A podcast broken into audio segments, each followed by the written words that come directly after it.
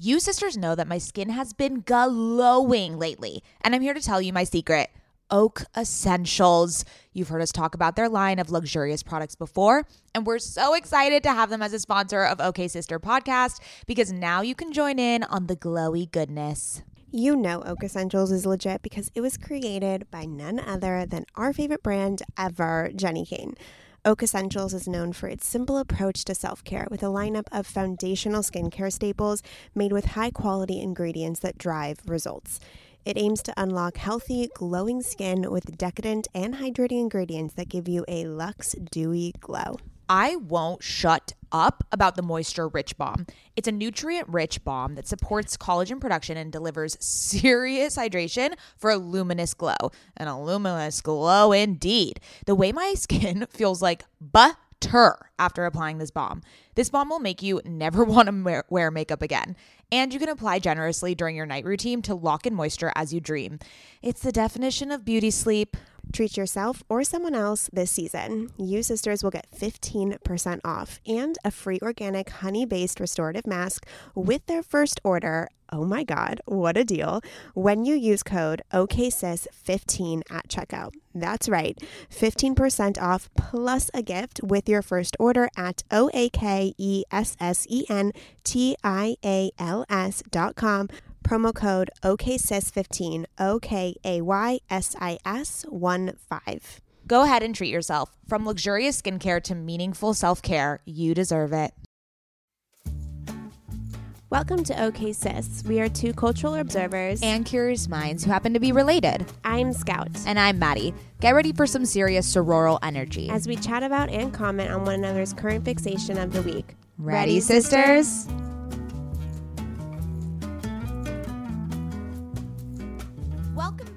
Sisters. My name is Madeline Rose Mayo. And I am Scout Sophia Sobel, and we are the sisters behind OKSIS podcast. We sure are. And Scout, I have a question for you. I'm nervous as always. Cause I'm gonna get wasted. I just drank a cup of 42 and I'm gonna have another one. Courtney, what the fuck are you on? Yeah, don't know what you're talking about, but it reminds me of the a quote that Moira made last night in the episode that I was watching of Schitt's Creek when she gets so drunk she passes out in Roland's bed and then the next day she's pouring all the alcohol down the drain and she goes, "I and she says to her husband, "I have to apologize to you and sober people everywhere." oh, my Moira is the vibe always, always and forever. Um so what I had just exclaimed to you was a TikTok sound that has gone viral as a result of Kylie Jenner getting wasted at um, I believe they were in Nobu. I don't know where they were in Palm Springs and going. They were about to go to a drag show, and she was getting wasted on Don Julio, 1942. Is was the drag show indoors? Because who's going to drag? This, who's going to entertainment this year? This was pre-COVID. Um, oh. The actual the Keeping Up with the Kardashian season that is premiering right now, that is airing right now, is highly fascinating and obviously entertaining, but it's right before COVID hit, so you kind of see the progression, and it's so interesting to hear them talk about COVID before we any of us knew what it was. They're like, oh, yeah, I heard that if you hold your breath for 10 seconds, then you don't have COVID and, and you're able to hold your breath. Like, remember when that was an indicator back in March? So it's been a really interesting, like, point in history to, to see documented in, in their eyes. But um, yeah, so this was right before COVID. Is this the last season or is the season, is the next season the last season? The next season is the last season. Oh. Um, I oh. believe it's like airing in 2021. So we have like another year of the Kardashian. Not that I watch, but you know. I would highly recommend this season. It is actually really good. It I, I'm gonna miss, you know, seeing the behind the scenes and the intricacies of their sister relationships. It's uh it's very fascinating. I love them. Well, Mads, sure there's going to be a, a, gap in the market for sisters to rise above. And I don't know about you, but I think we should manifest some sort of something happening within the next year once the, once the Kardashians exit the zeitgeist. I mean, good thing we get emails left and right to be on reality TV shows. Like, I don't know what attracts Okay, you, You and I no, to you say that. You and I have only been asked to do one reality TV show. I have been asked to do four this year.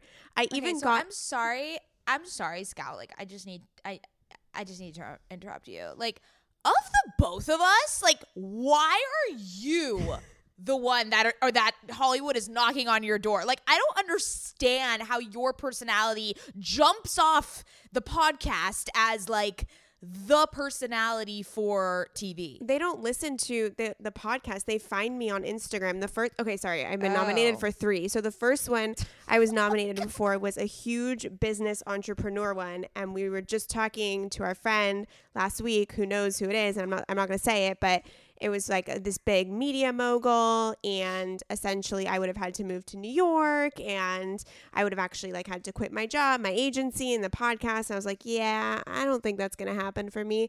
And then the second one was they wanted to do a relationship one or like a marriage, a couples therapy marriage boot camp. And like that's off limits, 100%. And then the third one was a game show for you and me. It's so funny how you were not willing to compromise your small businesses to become an Instagram thought. Like I really I I applaud you. You you have your priorities straight.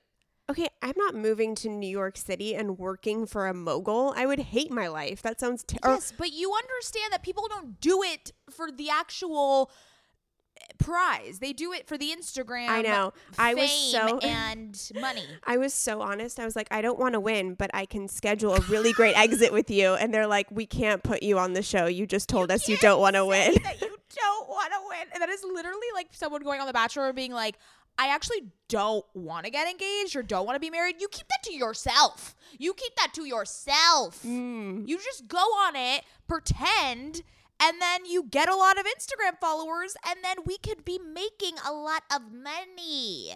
Okay, well, I still think it's in my future, and I feel like I'm going to get reached out to again. So I will keep you updated. It's so funny. I was one day like singing very loudly around the house as I typically do.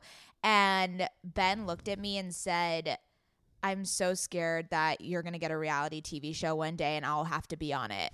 I mean, I don't I don't know what kind of reality TV show we would ever have because I mean, yeah, we do fight. In our business meetings we talk to each other with quite the tone, but um I don't know how much else. Well, yeah, we also make a really big idiots of ourselves on Instagram. So yeah, I we was going we say, we, could be perfect. come up with something. We could be like, there wouldn't really be drama, but we'd we'd figure out a way to make it entertaining for sure. Yes. Okay. I want to pivot because it has been what six, seven, seven months now since we've been working from home, since COVID and quarantine hit.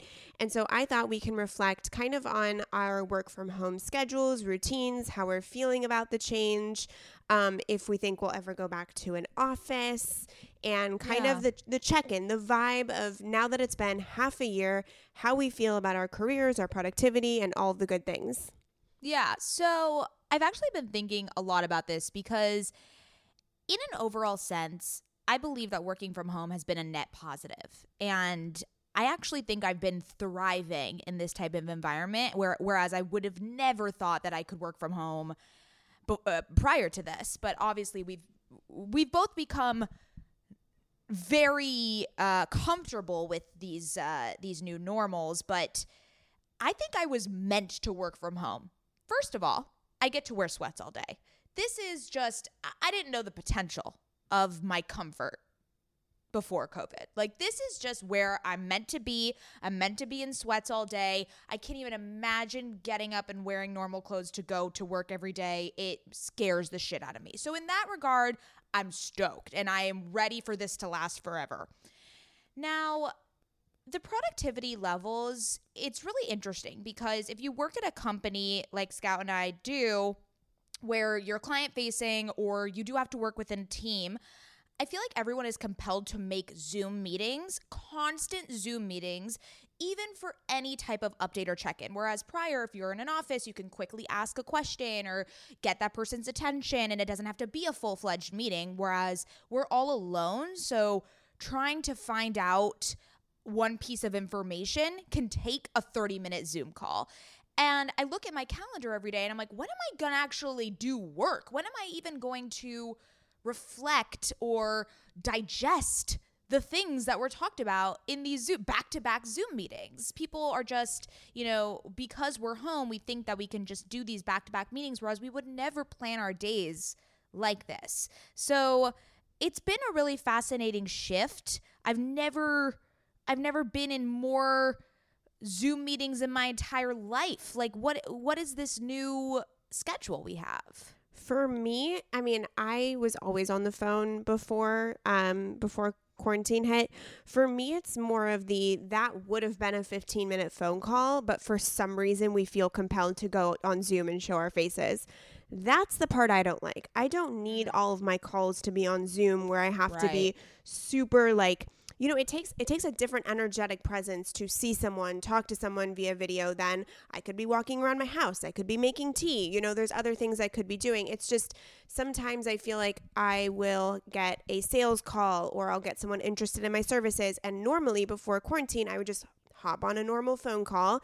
And now it's just zoom. And the worst the worst is when you get on Zoom and you put your camera on because you think everybody else is, and nobody has your camera on, and you have to sit there as the only person with the camera on for the entire meeting.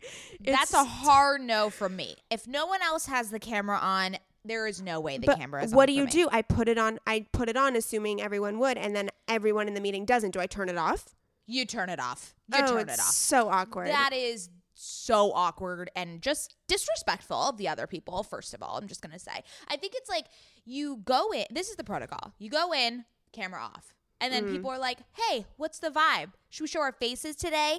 And if one person's like, yeah, I'll be brave, then you turn it on. Then, you know, it, it has to be a discussion. You have to level set. Yeah. And people, I, it's just, I think that when we create Zoom invites, it should say video or yeah, audio only. Yeah. Yes, it's like this is a video Zoom rather than just like a call Zoom. Like, so should I put my hair like down? Fucking, yeah, yeah. Don't look like you just rolled out of bed for yeah. this one. Okay, so here's my work from home experience. So I had an office for Scouts Agency, and and I loved it. It was so fun. It made me feel legit. I felt as if my company had a home, and there was just something about oh yeah, our offices are you know in Little Italy. Um, it it was like a sales tool, right? People thought we were very legit, like an actual company, et cetera, et cetera. So it really served its purpose. But um, I was in a lease until September, actually. So I paid six months of rent for no reason. And um, working from home, I realized I have a very specific work style and I am very calm on this podcast or calmer than you, but when I work, I get very irritated if people are talking to me or if people are taking a break on the other side and I can hear them. I just get so in the zone and focus that I actually work so much better alone. I don't work that well with other people in the room. That being said, I find that I have so much more time in my day because I'm not spent with that 30 minute, oh, how are you doing? Or good morning. And yeah, meh, those meh, meh, it's like not just check-ins but every hour you say something or then you end up talking about something for an hour that has nothing to do with work. And so i find that i have so much more time in my day and i was really really loving the energy that i didn't have from getting ready and going to the office and parking and walking and getting the coffee. And there were so many little things that added up to like we probably wasted three and a half hours a day just going to the office and talking about random shit. So sure. i decided to not renew my lease. One, why would I renew a lease when who knows what's going to happen to the world right now? And two, I just loved being alone in my own energetic bubble. I had more energy, I had more time to do the things I wanted to do, and my days became a little bit more flexible where because I started working for myself to have freedom of schedule. If I have an office with a team, I have to be there from 9 to 5 to show a certain, you know, also, hey, Lauren, my, my girls, my uh, employees totally listening to this right now. Whereas if I'm at home, I can go to lunch with my mother in law and then work an hour later. It's just so much more flexible for all involved, in my opinion. So, work from home is going to be my forever situation. I will never go back to an office. Um, and I am net positive times a hundred. Yeah, the flexibility is a huge huge plus. I think also just living in LA and, you know, as everyone complains about the traffic and the commutes, it is so true that we are given back so much time. And I also used to be the person that would have to work out before going into work. And if I had to be in the office for an 8 or 9 a.m. call, you know, I was working out at 6. It was a whole day before my day. Whereas now it's like, I'll wake up for the 9 a.m. call and then I can kind of work out and then I could go back to work. And it's just this like more fluid existence um, that I, I, do agree. It's not very like regimented. Like you go into an office from this time to this time, and you're only working at this this project for this time. Like it's you know, it's a lot more. It's a lot more fluid. Yeah, and it's a lot more. I feel like there's a lot more energy that you have yourself. And now I just look at my life before. I was crazy. I was going into the office. I was going to LA every other week. I was going to dinner after work. Like now, my energy, I have a very, very strict amount that I socially spend every week, and that's oh, it. Yeah. Oh, no. One social obligation a week. That is it. That's all I can take. Yeah, me too. So I, I think the OK Sis consensus is if you can work from home, there are so many benefits. Um, maybe we should do a whole fix me up on like tips to work from home, be productive, still be motivated, and also separate like home energy space from work energy space. That'd be really good. Absolutely. Okay. I would 100% love to do that because, as I mentioned on a previous episode, I've been learning a lot about productivity and just kind of how to define it in my own terms. What are the tools that people are using to be successful, and what can you take as your own rather than kind of discard? I think we all need to determine what works for us. Mads, I'm so proud of you because earlier this year, you and the word productivity had a very negative relationship. Negative. You, you were uh, you were not a fan, but I'm excited to hear these new these new revelations. We will do it in our Fix Me Up episode. Put that on the fucking schedule calendar to record, and let's move on to some housekeeping. Let's do it, sister. Okay, that's we, the best. Everyone knows that the best part of an OK Sis episode is the housekeeping. I mean, I I am gonna beg to differ, but that's okay. um, sisters, if you like OK Sis, there are a lot of places that we live other than this podcast. You can follow us on Instagram at OK Sis Podcast. You can sign up for our newsletter. Uh, it comes out every single Monday. We've got a note from us, an inspirational quote, products that we love, etc., etc., and it's super fucking cute. You can sign up at OKSisPodcast.com or in the link in the show notes. Um, we also have a secret Facebook group called OK Sisters. Get in on it. It's fun. It's fabulous. The women are amazing. And if you love OK Sis, text a friend your favorite episode. We appreciate it so much. That's how we grow and continue to do this every single week for you guys. So, oh yeah, and then rate us, review us, and subscribe. Subscribe. Oh yeah. Okay. This episode, we're talking about big kid problems. I know. Talk about working from home, just like the perils of COVID. Um, oh, that just reminded me just like a little side note i was watching snl this past weekend and they did this like parody on french people in montreal or people who speak french in montreal and they said covid-19 and i lost my shit. Covid is what? Covid-19 I don't, I don't remember what that means. Well you just ruined this whole setup. It means 19 in french. Oh okay so okay. they said covid-19 and i I lost it. I don't know what. I just was like, okay, this is so like, good. Okay, anyways, so random. So, We're talking about Sarah. I know. I'm sorry. Hello, Sarah. We love you. Big kid problems. So, I mean, we just talked about working from home, all the perils of Zoom, and and what uh, all of this transition in essentially what is a giant big kid problem of the world right now. I would I would safely say. Um, she is such a witty, talented comedy writer. I think just it's such a niche thing to be so good at comedy on the internet. It takes a very specific person and voice and she kind of has crafted this for herself and I think started she she was she was one of the OGs like meme accounts and people that kind of started on the internet and and Twitter she's huge and just like those little snippets and wow we had such a great time talking with her we're also on her podcast big kid problems um which comes Again, out tomorrow. discussing- It comes out tomorrow on Tuesday. So if you guys want to go listen to that as well, she's got a great podcast. But in this episode, we chat skincare, we chat leaving your nine to five to work for yourself, that transition between having a boss and regimented schedules and then having to create your own. She's a COVID bride. We talk all about that. And then we talk about the the um, archetype of the memes. Oh yes. Hashtag adulting. Hashtag say. adulting. Yeah. Well, enjoy, sisters. Enjoy. Sisters, my goal these days is to always look put together when I leave the house. Nothing over the top or super dressed up or anything like that. I just want to look put together and feel good about what I'm wearing in an effortless yet refined way. When I look at my closet every single morning and think about what I can wear that is chic and intentional, I usually end up grabbing one of my Jenni Kayne sweaters and I always end up loving the way I look and the way I feel in them. You all know, sisters, that when I envision my highest self, I am wearing Jenni Kayne. Their sweaters are the quintessential must have item.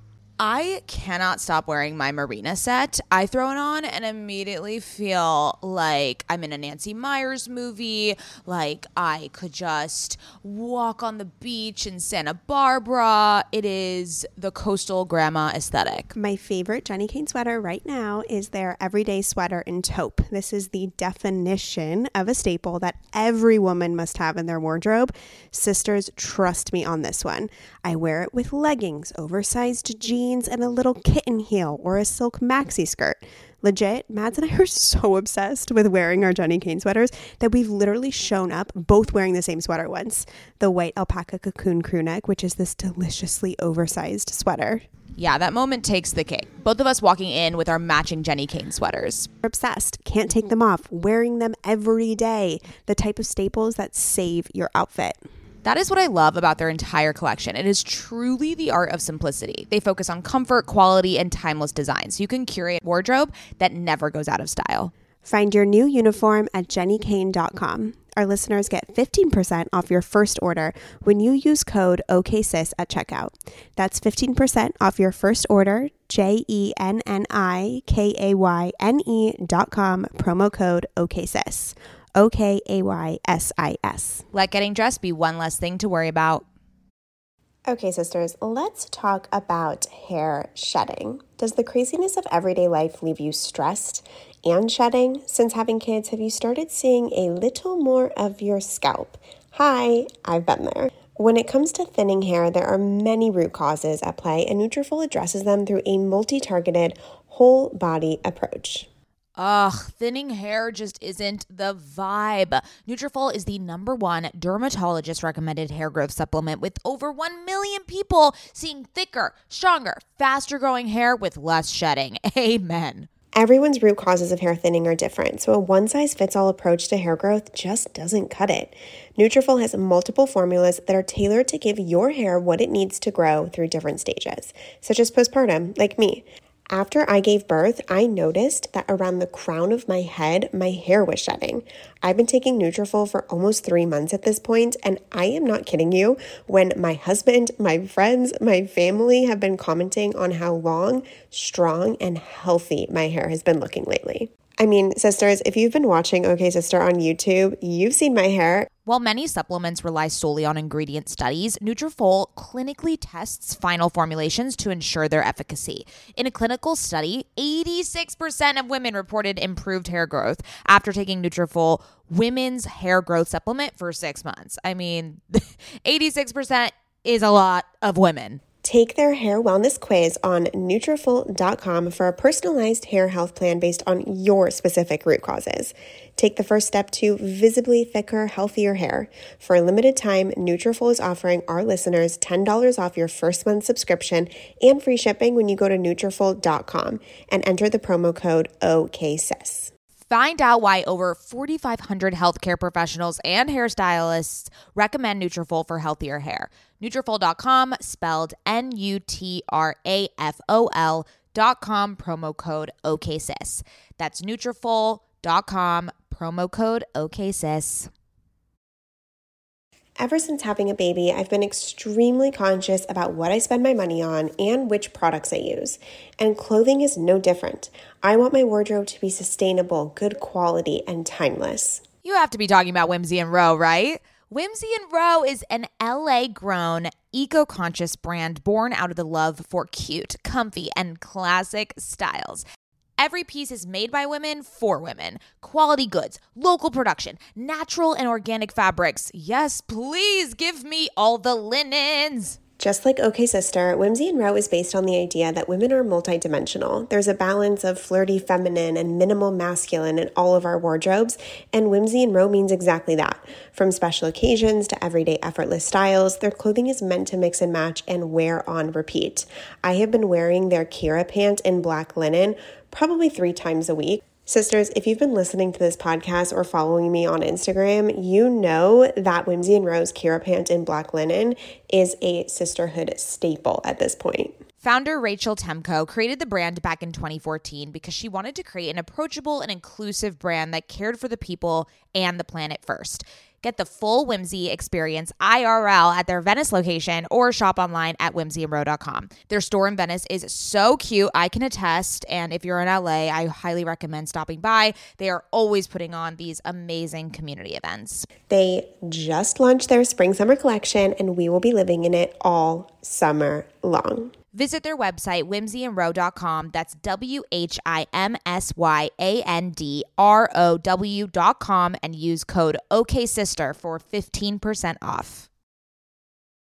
Hello, hello. Welcome to OK Sis. Thanks for doing this. Hello, beautiful. Oh my gosh, I am Oh, so excited. So Your hair is beautiful. thanks. I just washed it. Oh. A big oh, day for me. Big day. It's a big day when you wash your hair. How often do you wash your hair? I'm like a once every like three to four day kind of gal. You're an overachiever in my book. Yeah, yeah. Um, it's it's not by choice. I have so much hair, like it's out of control, and it takes me like two hours. So like it's just kind of from like a time saving standpoint. Yeah, you have really thick hair, just like me. My hair takes forever. Like it's just a mission. It takes like five hours to even dry. Like there's no point in even. That's why I went to Dry Bar before quarantine because I couldn't deal with this curly situation and then quarantine. I also I also have to earn my shower and my hair wash. Like I have to sweat so much and work out so hard for it to be worth it. For Couldn't to wash agree hair. more. Could not agree more. I will let it ride like to the Yeah. brink. You know what I mean? Like Oh yeah.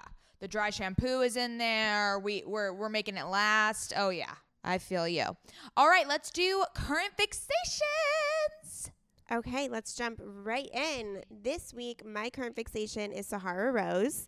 She is a spiritual teenager, millennial, not teenager. Oh my God, she's like my age. She's a spiritual teacher, is what I meant to say.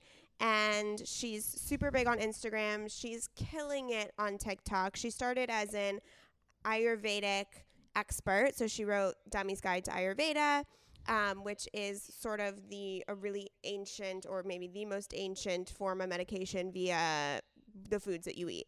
Um, and since then, she's just totally flourished. She has a podcast called the Highest Self Podcast. I pre-ordered her reflective journal called a yogic, yogic, yogic, yogic, Yogic. yogic path. How do you not Um, know how to say that? I've never heard yogic before. I know yogi. It's not like we did a 200 hour teacher training of yoga before. Yeah, but bitch, you know I didn't graduate that. You know I did not graduate that.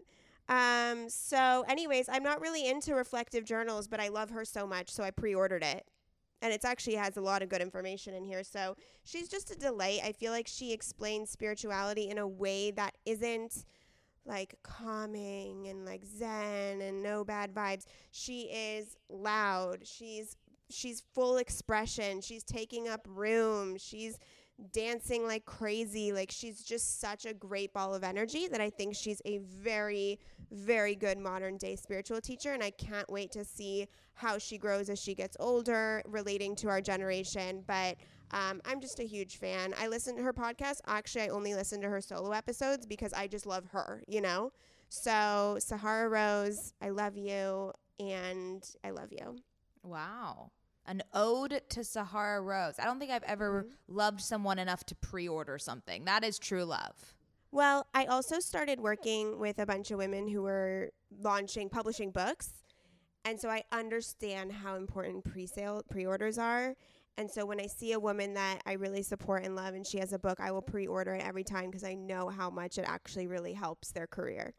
That is so nice of you. That is huge. That's a hot, that's actually a really good tip. Like if you're looking to support someone, pre-order their shit. That's a great tip. Because just to let you know, in the publishing industry, if they make it on certain lists, it depends on their pre-orders. It's so weird because like who pre-order? It's like so strange that that's the metric. It's so crazy. I had a I have a 2020 calendar that came out last year that like I got published. And the same thing, they're like push out pre-orders. I'm like, it's like June, like of 2019. I'm like, I don't think anybody's like excited to buy a calendar right now, but I'll do what I can. yeah, no, they're intense about the pre-sales. So wild. Okay.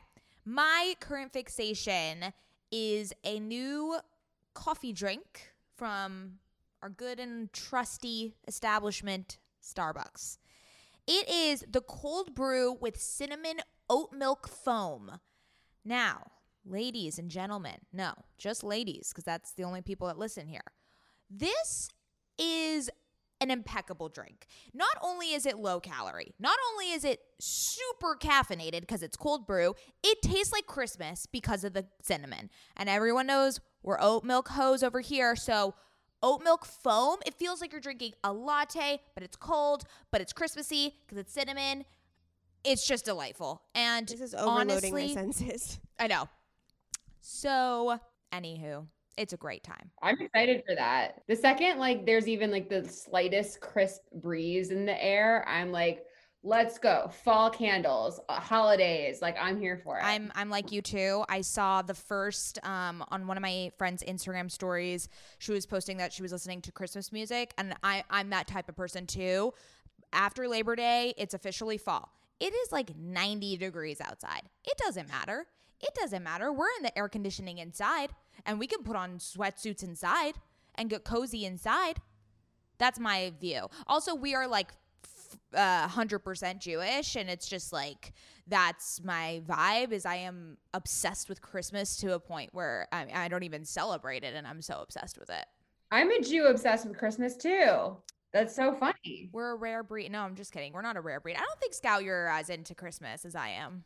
Look, I love it. It's I mean, I'm not like obsessed with it, but also because when we were little, I asked if we could put twinkle lights up on our house and mom said that Zeta would roll around in his grave if we did that. So mm. I thought that my great grandpa Zeta was going to come back from the dead if I did anything Christmas oriented. And so one time I came home and my husband had a green and red plant in the house and I said, "Get that shit out." I don't need my Zeta coming to like, you know, I'm like scarred. Yeah, that's that's a tough one. My um future spouse, my fiance is not Jewish and he celebrates Christmas and I'm just totally piggybacking off of like all that stuff. Like I'm like let's get two Christmas trees, let's get all the things. Like I'm really excited to actually be able to like partake, you know? Yeah.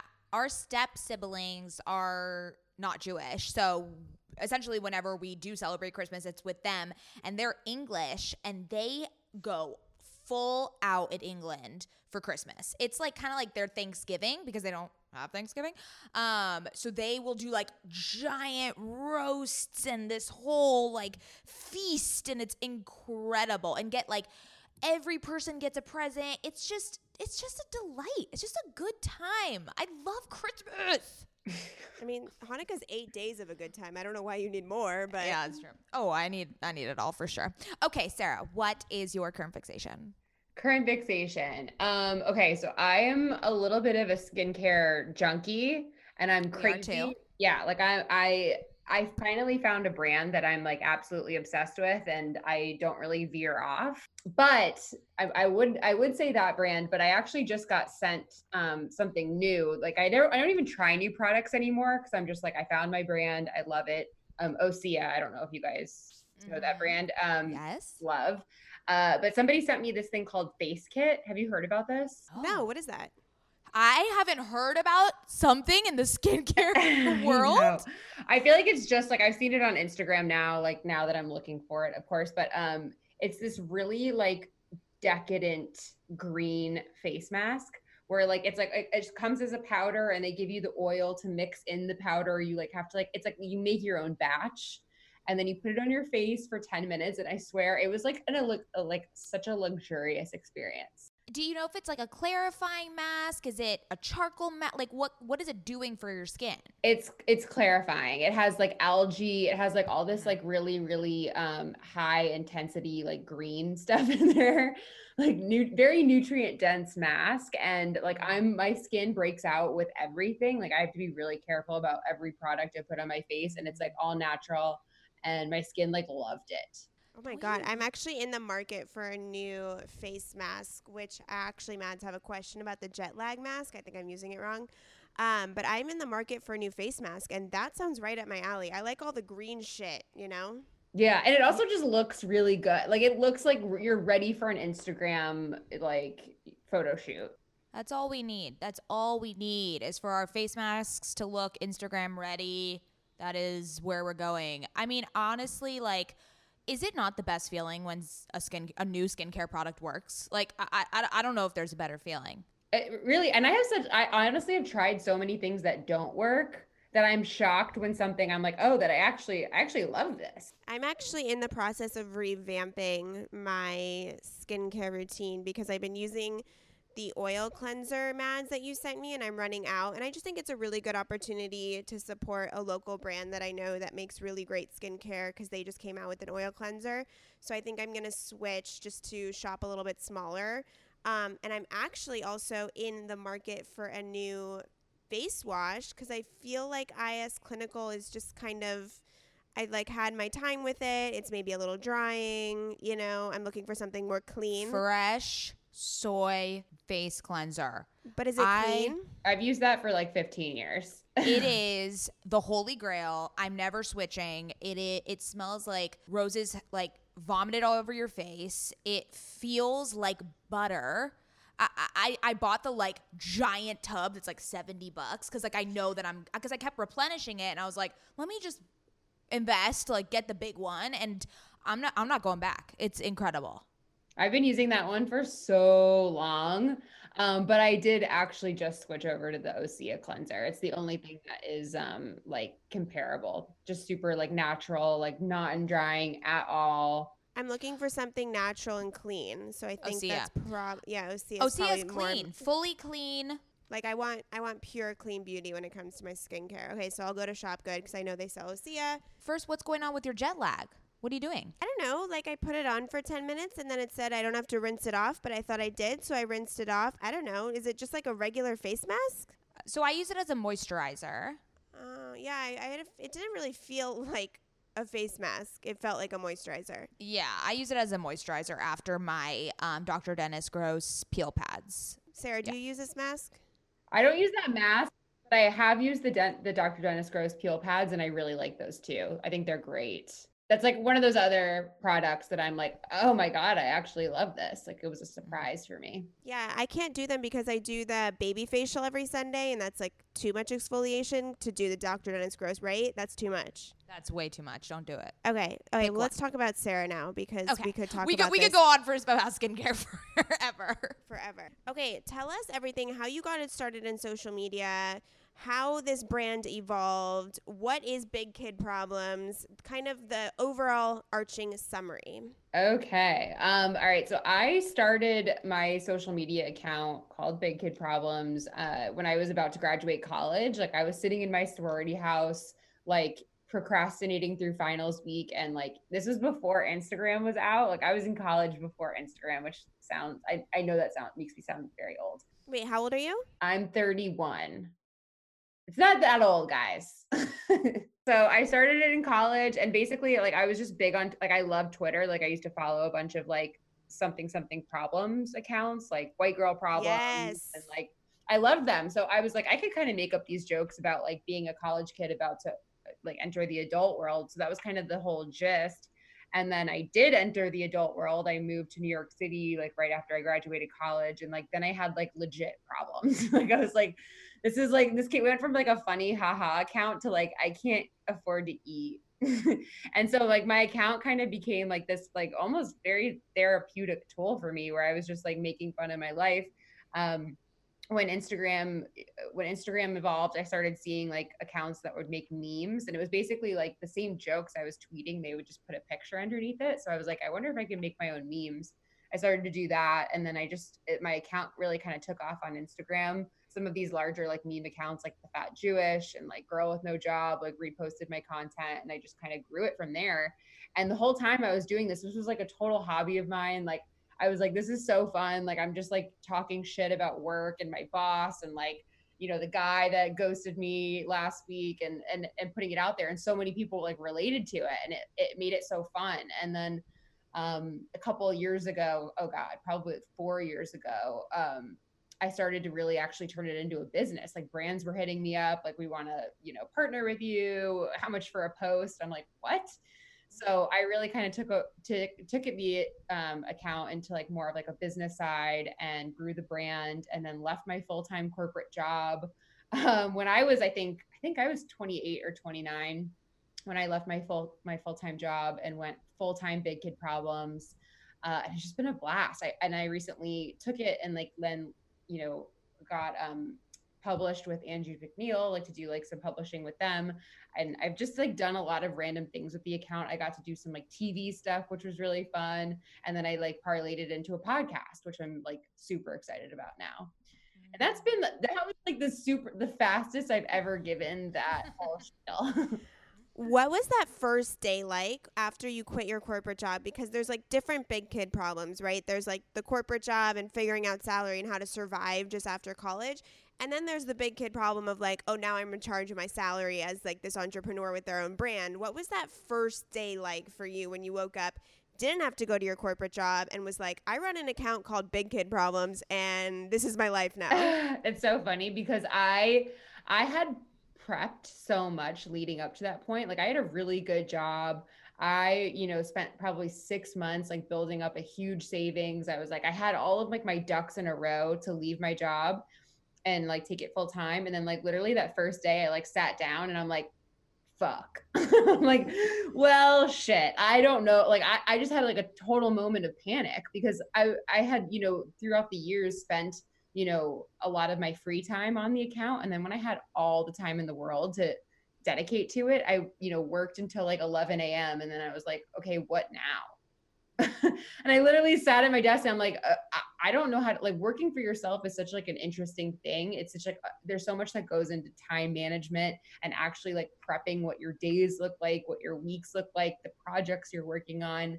It's a lot more intense than I thought it would be. And it's funny, like when I was at work, like I hated having a boss telling me what to do. I was like the ultimate, like, I hate being micromanaged. I hate anybody giving me any type of metric to hit. Like, let me just do me. The second I started working for myself, I'm like, who can I pay to tell me what to do? like, I actually like hired a business coach to like give me things that I could work on because I was like, I I need the structure. It's interesting because I, am kind of the same way where when I um, whenever I mean, I still have a full time job and I work for someone, but it's more of a startup, so it, I feel very self sufficient. But it's strange because you have this like intrinsic motivation and you're very, you know, you're very determined, you're self motivating, but then it's like you do need that guidance. Like there is obviously value in someone saying like, "Hey, this is a project, but like you figure out how to do it, but like here is a project. And like that is really hard to tell yourself a little bit and even uh, determine what those projects are, what the parameters are, metrics, all of that. It is it is a skill to delegate and organize projects. Oh, 100%. And then just like even understanding where to focus your time. It's really like less about like the day to day, like figuring it out, but what are the long term things that I actually want to accomplish? And then like working backwards to figure out, you know, what, where I'm going to focus my time, like what projects I'm going to do. So it's been definitely a journey. And it's funny now, I look back at that time and I'm like, how did I only work to 11 a.m.? Because now I'm working like around the clock and it never stops it never that's another thing with working for yourself is like there's no like paid time off there's no like holidays like i feel like i'm just constantly going and like trying to build this thing Yeah, there's no one that can like step in for you for a day, right? Like if you have a podcast interview, like you have to do it because you know you're the brand, which is a whole other thing. But I'd love to hear about I'm loving this kind of conversation around time management. I'd love to hear and I know every day is different, but kind of an overarching um, routine that you have every day to give yourself that structure because for me as an entrepreneur and running my own business, I have a very set routine and people are like, oh, you don't work a nine to five. I'm like, actually, I work a nine to five. It's just my own nine to five because I need that structure. You know, I can't just like wake up at noon and work till two in the morning. You know, it doesn't work that way. So, what's kind of your routine? Do you have a routine that helps you kind of balance personal life versus business life? Yeah, I mean, like you said, it is like always kind of different, but I have completely had to give myself a schedule also. Because that was another thing when I first started. I was like, I can finally sleep in. Like I'm I'm definitely not a morning person. And then like you wake up at like 10 30, 11, and like the workday is like halfway over for people. That's the thing. I mean, it's I, I work by myself, but I'm also, you know, I'm working with brands, I'm working with sponsors. I'm working with a, a, podcast production team that all works nine to five. So I also wanted to mirror my schedule around like people that I'm collaborating with. Um, so that was a big thing. I definitely put in, um, you know, my parameters. I want to wake up at a certain time. Um, I want to kick off my morning by like, I kind of do have like a little morning ritual that I do just to kind of like get my like head in the game really and then like my day to day will be different depending on the season like right now right now I'm getting into my podcast season. Like, the last few months, I've been um, doing like back end stuff, like doing podcast interviews and all this fun stuff. And now I'm actually getting into launch. So that changes my day to day 100%.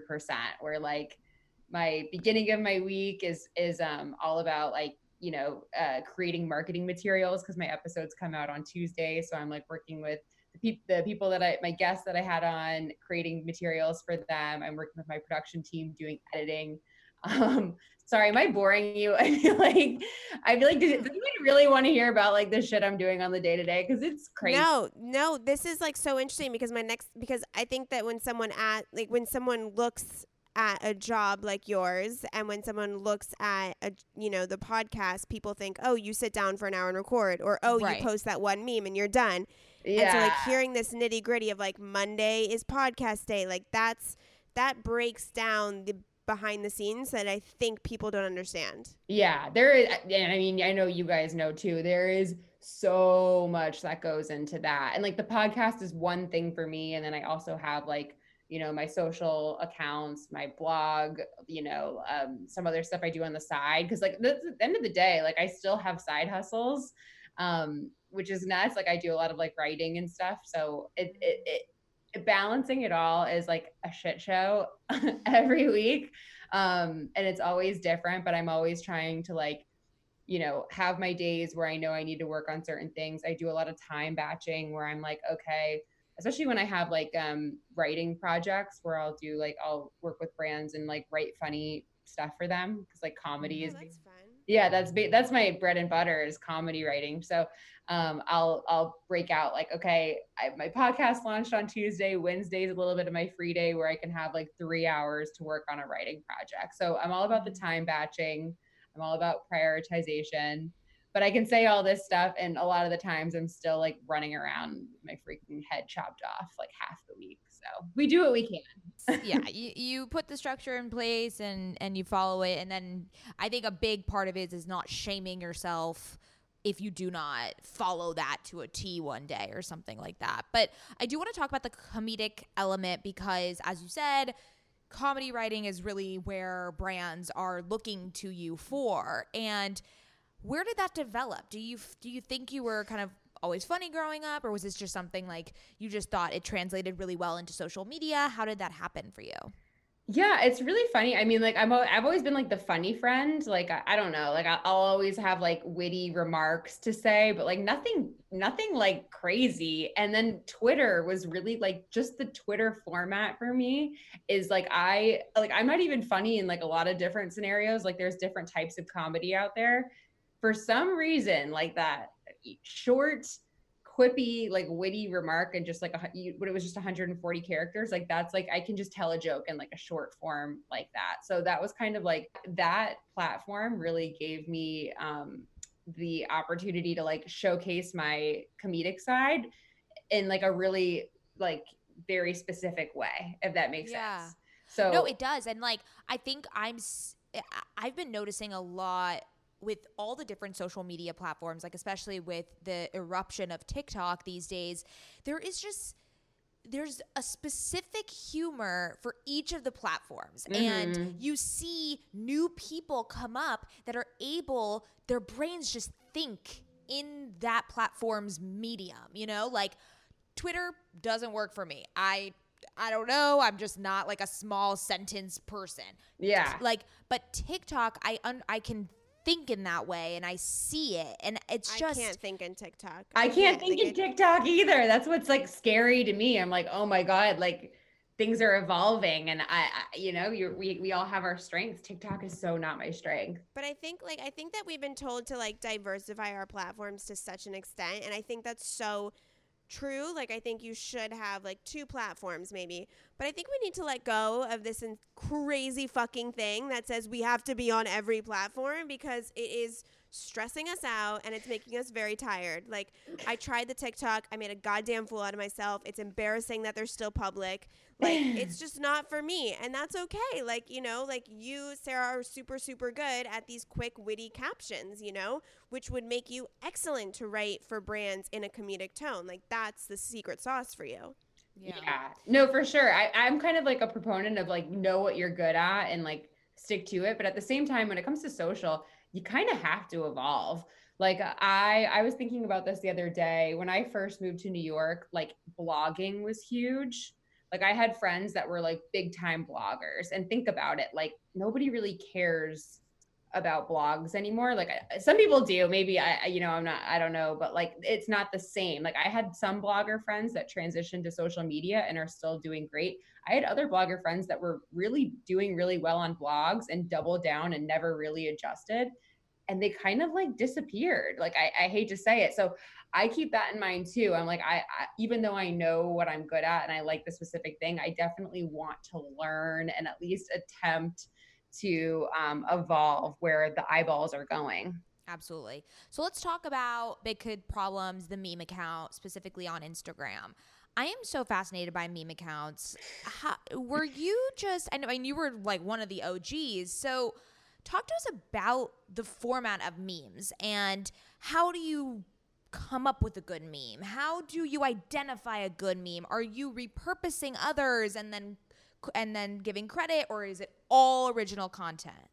Yeah, because yeah. Mads tried to be a memester for like six oh, weeks. I, I, think I'm still a memester. I, I, still pay the subscription to Mematic. And that makes uh, you a memester because you that pay is the a fucking memester in my eyes. So. okay, okay. That's too funny. Um, there's a lot of different ways people do it. So I mean, anybody could really be a memer by you know, like just repurposing memes. I think a lot of the biggest accounts are just ones that uh, repurpose account like a lot of content and they're able to post so much every day that it actually uh, helps their platform grow a lot.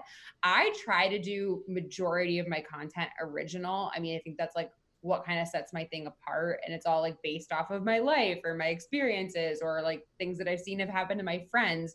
So um and making it, it, i make it myself. So I, I post a lot less than some of the other bigger meme accounts but i do i still love i always like like we call it aggregating like looking at other memes that we like and um and you know i share memes that aren't mine all the time. And then yeah. sometimes when they're really good i will repost a good meme here and there uh, and give credit where credit's due. Because that's huge. That's another thing in the meme community which sucks is that they're shared so often that a lot of times like your people lose credit for like memes that they created. So that's one of my yeah. pet peeves is like I'll see memes that I created in like 2016 that are like on like these huge like multi multi million follower accounts and like my think my handle was chopped off and I'm like, well, that was my joke, but uh, long gone. What's like the protocol here? Because I remember like Fat Jewish got in trouble a few years ago, which spiked this whole conversation around memes. Jerry.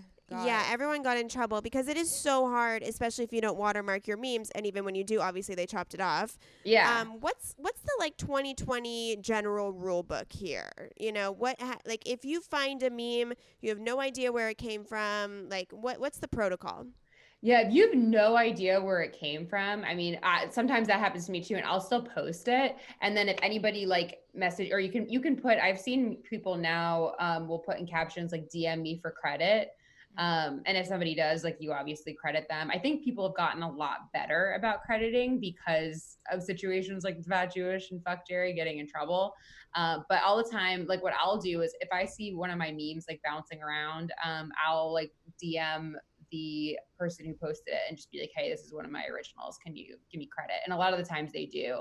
Um, it just sucks because like uh, this the lifespan of a meme is so short. So like if you don't see it, I mean, there's no way that I can police the internet like looking at memes that I've posted. It's just like when I happen to see it. But you know, I might be looking through an account and I see that they posted one of mine like months ago and I can DM them for credit, but it doesn't really matter, you know? It doesn't matter because you you didn't get it right when they posted. It's just it's uh, it's such an interesting thing that Instagram still has not, I think, figured out or put real regulation around, which I think is a bit unfair because I mean it's all content creation. It's all supposed to be original, and it's it's uh, it's a shame that they haven't put more regulations around it.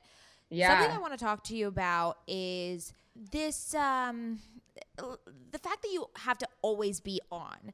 And of course I know that cuz you have all of these projects and your you know it's your job. But when i took over the OKSIS instagram and i was like more we were more treating it like a business and i was you know putting like pop culture moments and current events and what have you and memes i mean i'm just repurposing them or making my original you know content but I would find myself watching a award show or watching even like a big event and being like, "Oh my god, should I think about memes? Should I think about funny things?" Like, does that ha- does it just happen naturally to you, or do you have to be like, "I'm turning off because I want to watch this show, not for memes, just for my own entertainment"?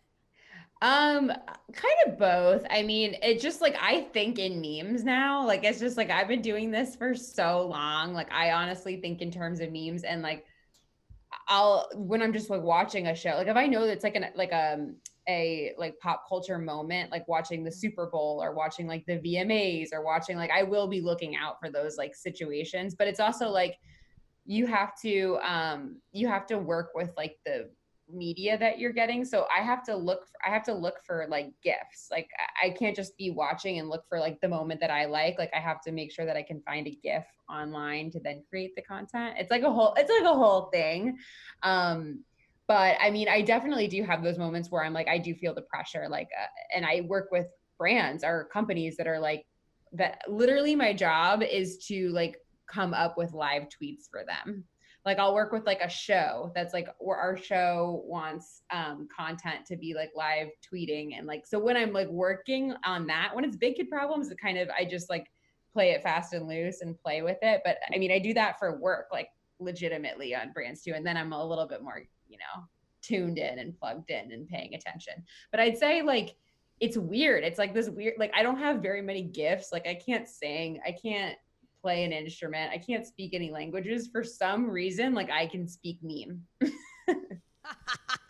I mean, that's amazing. Then you ran with it and look where you're at today. I mean, also it's like a it's a very it's also kind of like a like a what's it what's it called when you analyze cultural analysis or some like literary term that you learn in college where you are analytical thinking. It's analytical thinking if you break it down into pop culture moments of comedy. Oh, I can't wait to tell my parents that because they're like, "What are you doing?"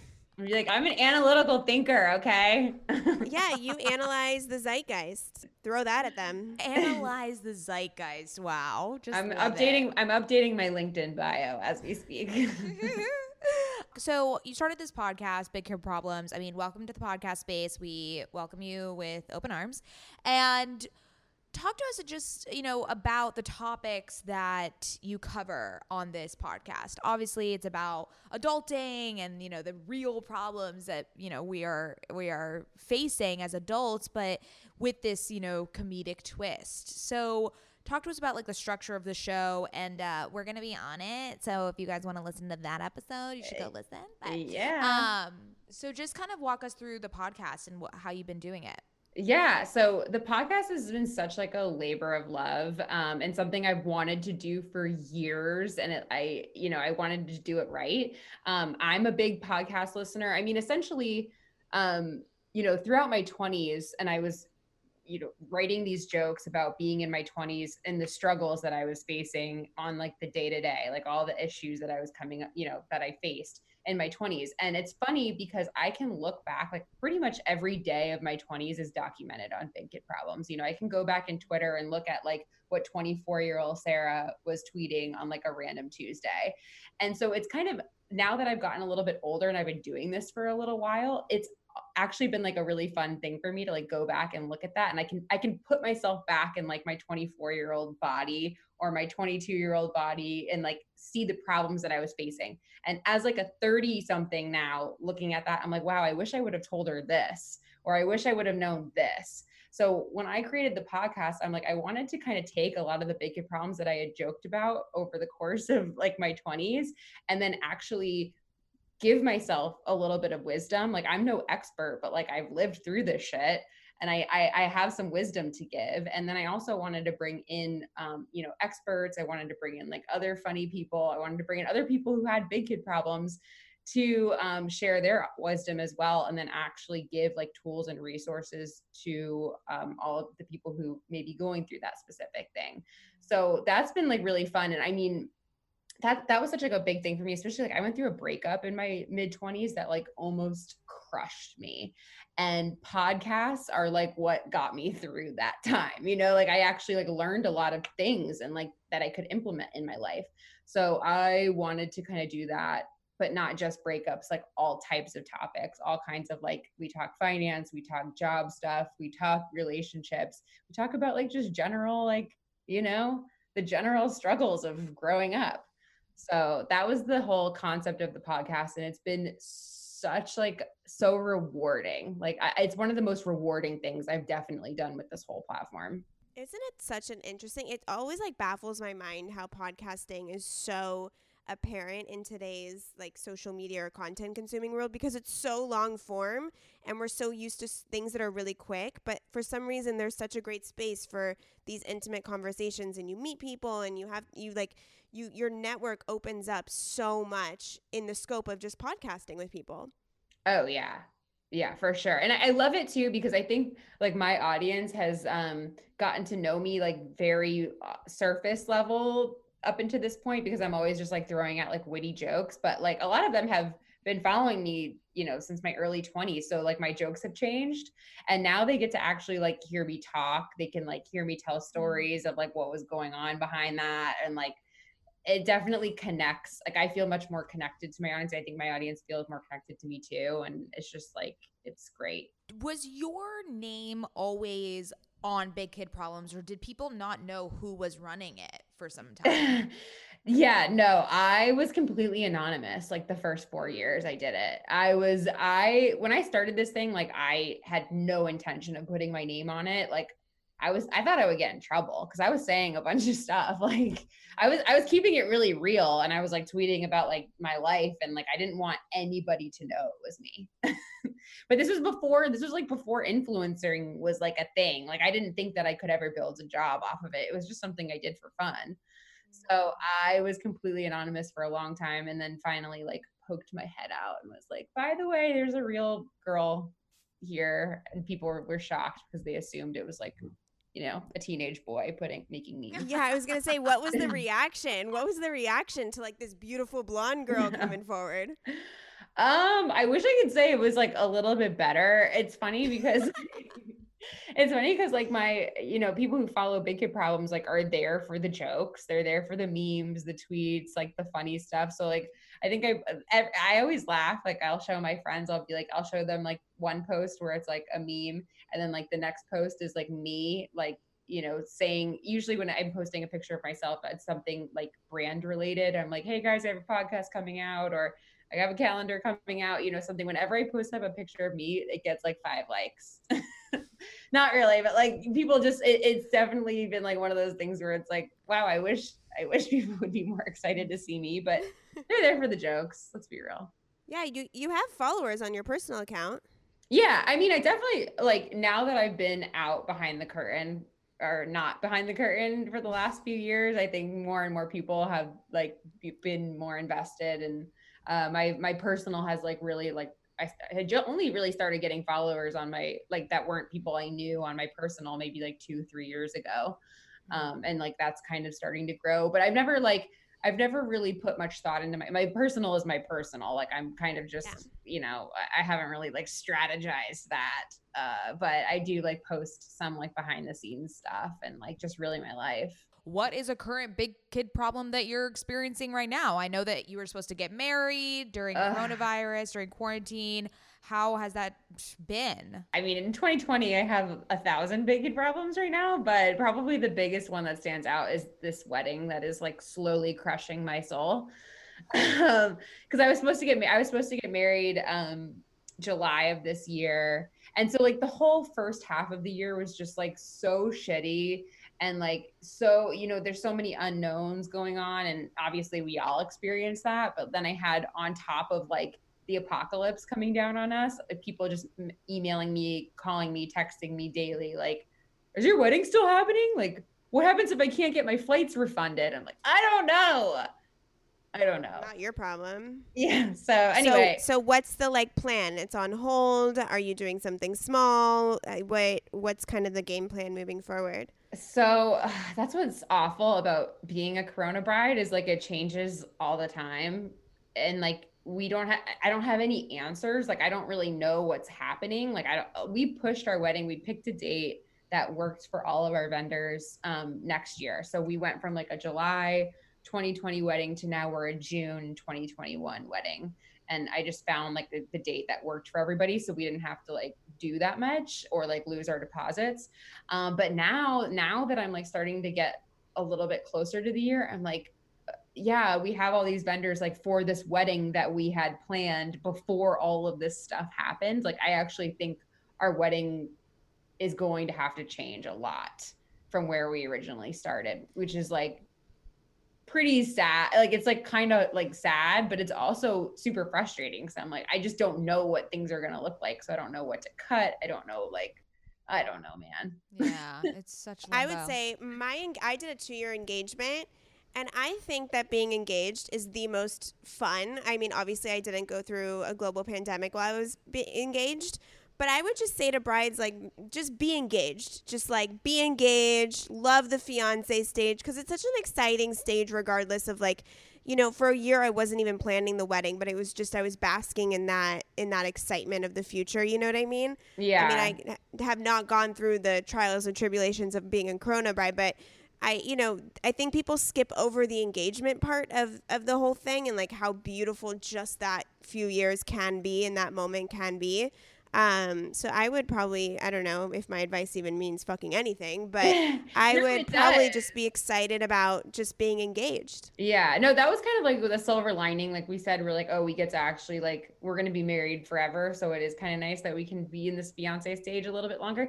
I wish like I had just known like it, yeah. it's going to be a two year engagement. So I didn't even start to plan because that was the problem is we tried to like get this wedding done in like 10 months so we went through the whole stage and now it's just been like a sh- like a shit show the whole time um, and I know how exciting that is when you start the countdown and you're like a few months away. It gets, it's like all you could think about. Yeah, I don't know. I don't know if I would use exciting as the word. I've been like panic. I've been like it, the whole like I hear the word wedding now and I just want to cry. Like the whole thing is like puts me into a panic. I'm interested though, since you had a two year engagement, because like now I'm going to be a two year engaged person. Were you ever like, were you ever kind of sad or like, did you always like feel like, I feel like I lost the like bride feeling, you know, like I, so many of my other friends have now gotten engaged after us and like been, got married or like had smaller weddings and the whole thing. And like, I just feel like I lost, like, I, I don't feel like the bride, I don't feel like a bride anymore. You know what I mean? Like, I, I kind of that in the beginning and now i'm just like i'm just here yeah i never lost it because what i would do was like every month i would what i did was since it was such a long engagement, this is going to sound, I don't know what it's going to sound like, but I set aside a lot of time for dreaming and going into the imaginary aspects of being a bride and hosting a wedding. And so a lot of like that first year, year and a half before I started seriously planning was literally just Pinterest boarding, right? Or just reading blogs or just finding other brides on Instagram. And just like it was something that was more of just me, it was myself. Like every day I would look up something about a wedding just to be in that state of mind. Um, and then I kind of made all of the uh, the events, like the bridal shower and all that, close to the wedding so that the actual events kind of happen in the same token. But during the long engagement where it was too early to plan, I made sure that I was always basking as like a bride to be in inspiration essentially. Okay. Maybe I need to maybe I need to get back to my Pinterest board. Yeah. Cuz I also haven't I also haven't like updated that thing since like you know, when all this first started, and I feel like my taste has changed. Like I was thinking yeah. of bridesmaids dresses. I'm like, no, I don't even like that anymore. Like it's just, it's dude. I like literally see all these white outfits. I'm like, fuck, not now. Where was that a few years ago? I'm gonna send you some. They're so cute. I mean, just keep buying, just just keep buying white dresses. You know, like fig. You know, just keep buying once a month. Buy a new white dress, and you'll be stoked. I like that plan. I'm actually here for that plan. Love it. Okay, so as we wrap up, the one question, the question we like to end on is if you were to brag about one thing in your life and you cannot be humble, what would you brag about? Ooh, um I would brag about my wit, I guess. Like I just have, you know, I have an ability to like look at a situation and make a joke out of it. And I don't know where it came from. I, I guess I kind of I have some like witty family members. Like my dad is like a jokester, um, but I feel like that's something that like it is like like a gift. Like I I not a lot of people can can do that. And I just think about like what if I was born in like the 1800s or something before like Twitter was out. Like You'd be like a joker. You'd be like the joker at the Queen's. You'd whatever. be posting no, you'd be posting like an anonymous column in the newspaper as a man because you are a woman and it would be reveled in today's time as something historic. I actually like I'm into that. I'm kind of into that. Like a Charles Dickens. Charles Dickens did that every like Sunday. He wrote like another short chapter for a book in the column. I feel like you'd have like a column like that. Okay. All right. Sweet. I feel like I would have been. I got your 1800 self down. Don't worry yeah, about it. Don't worry about Scout, that. Scout was probably should have been born in the fucking 1800s. Um, yeah, probably. Okay. Tell everyone where they can find Big Kid Problems, the podcast, the Instagram, the all the things. All the things. Okay. Yes. Um, you can follow me on Instagram at Big Kid Problems if you need some laughs follow me on Twitter. Still my favorite, still my favorite medium. And I just post all the time. And like only my good stuff on Twitter makes it over to Instagram. But like I post a lot of random funny stuff on Twitter. Uh, the podcast, check out the podcast, the Big Kid Problems podcast. Uh, if you're still into blogs, have one of those too. Big Kid Problem, the bigkidproblems.com. So come, come hang out. I love it. And make sure to check us out on your podcast, which will be coming soon. We'll let you know the date in the intro, but you can follow us. You already know where at OK Sis Podcast. Thanks, Thanks, sisters.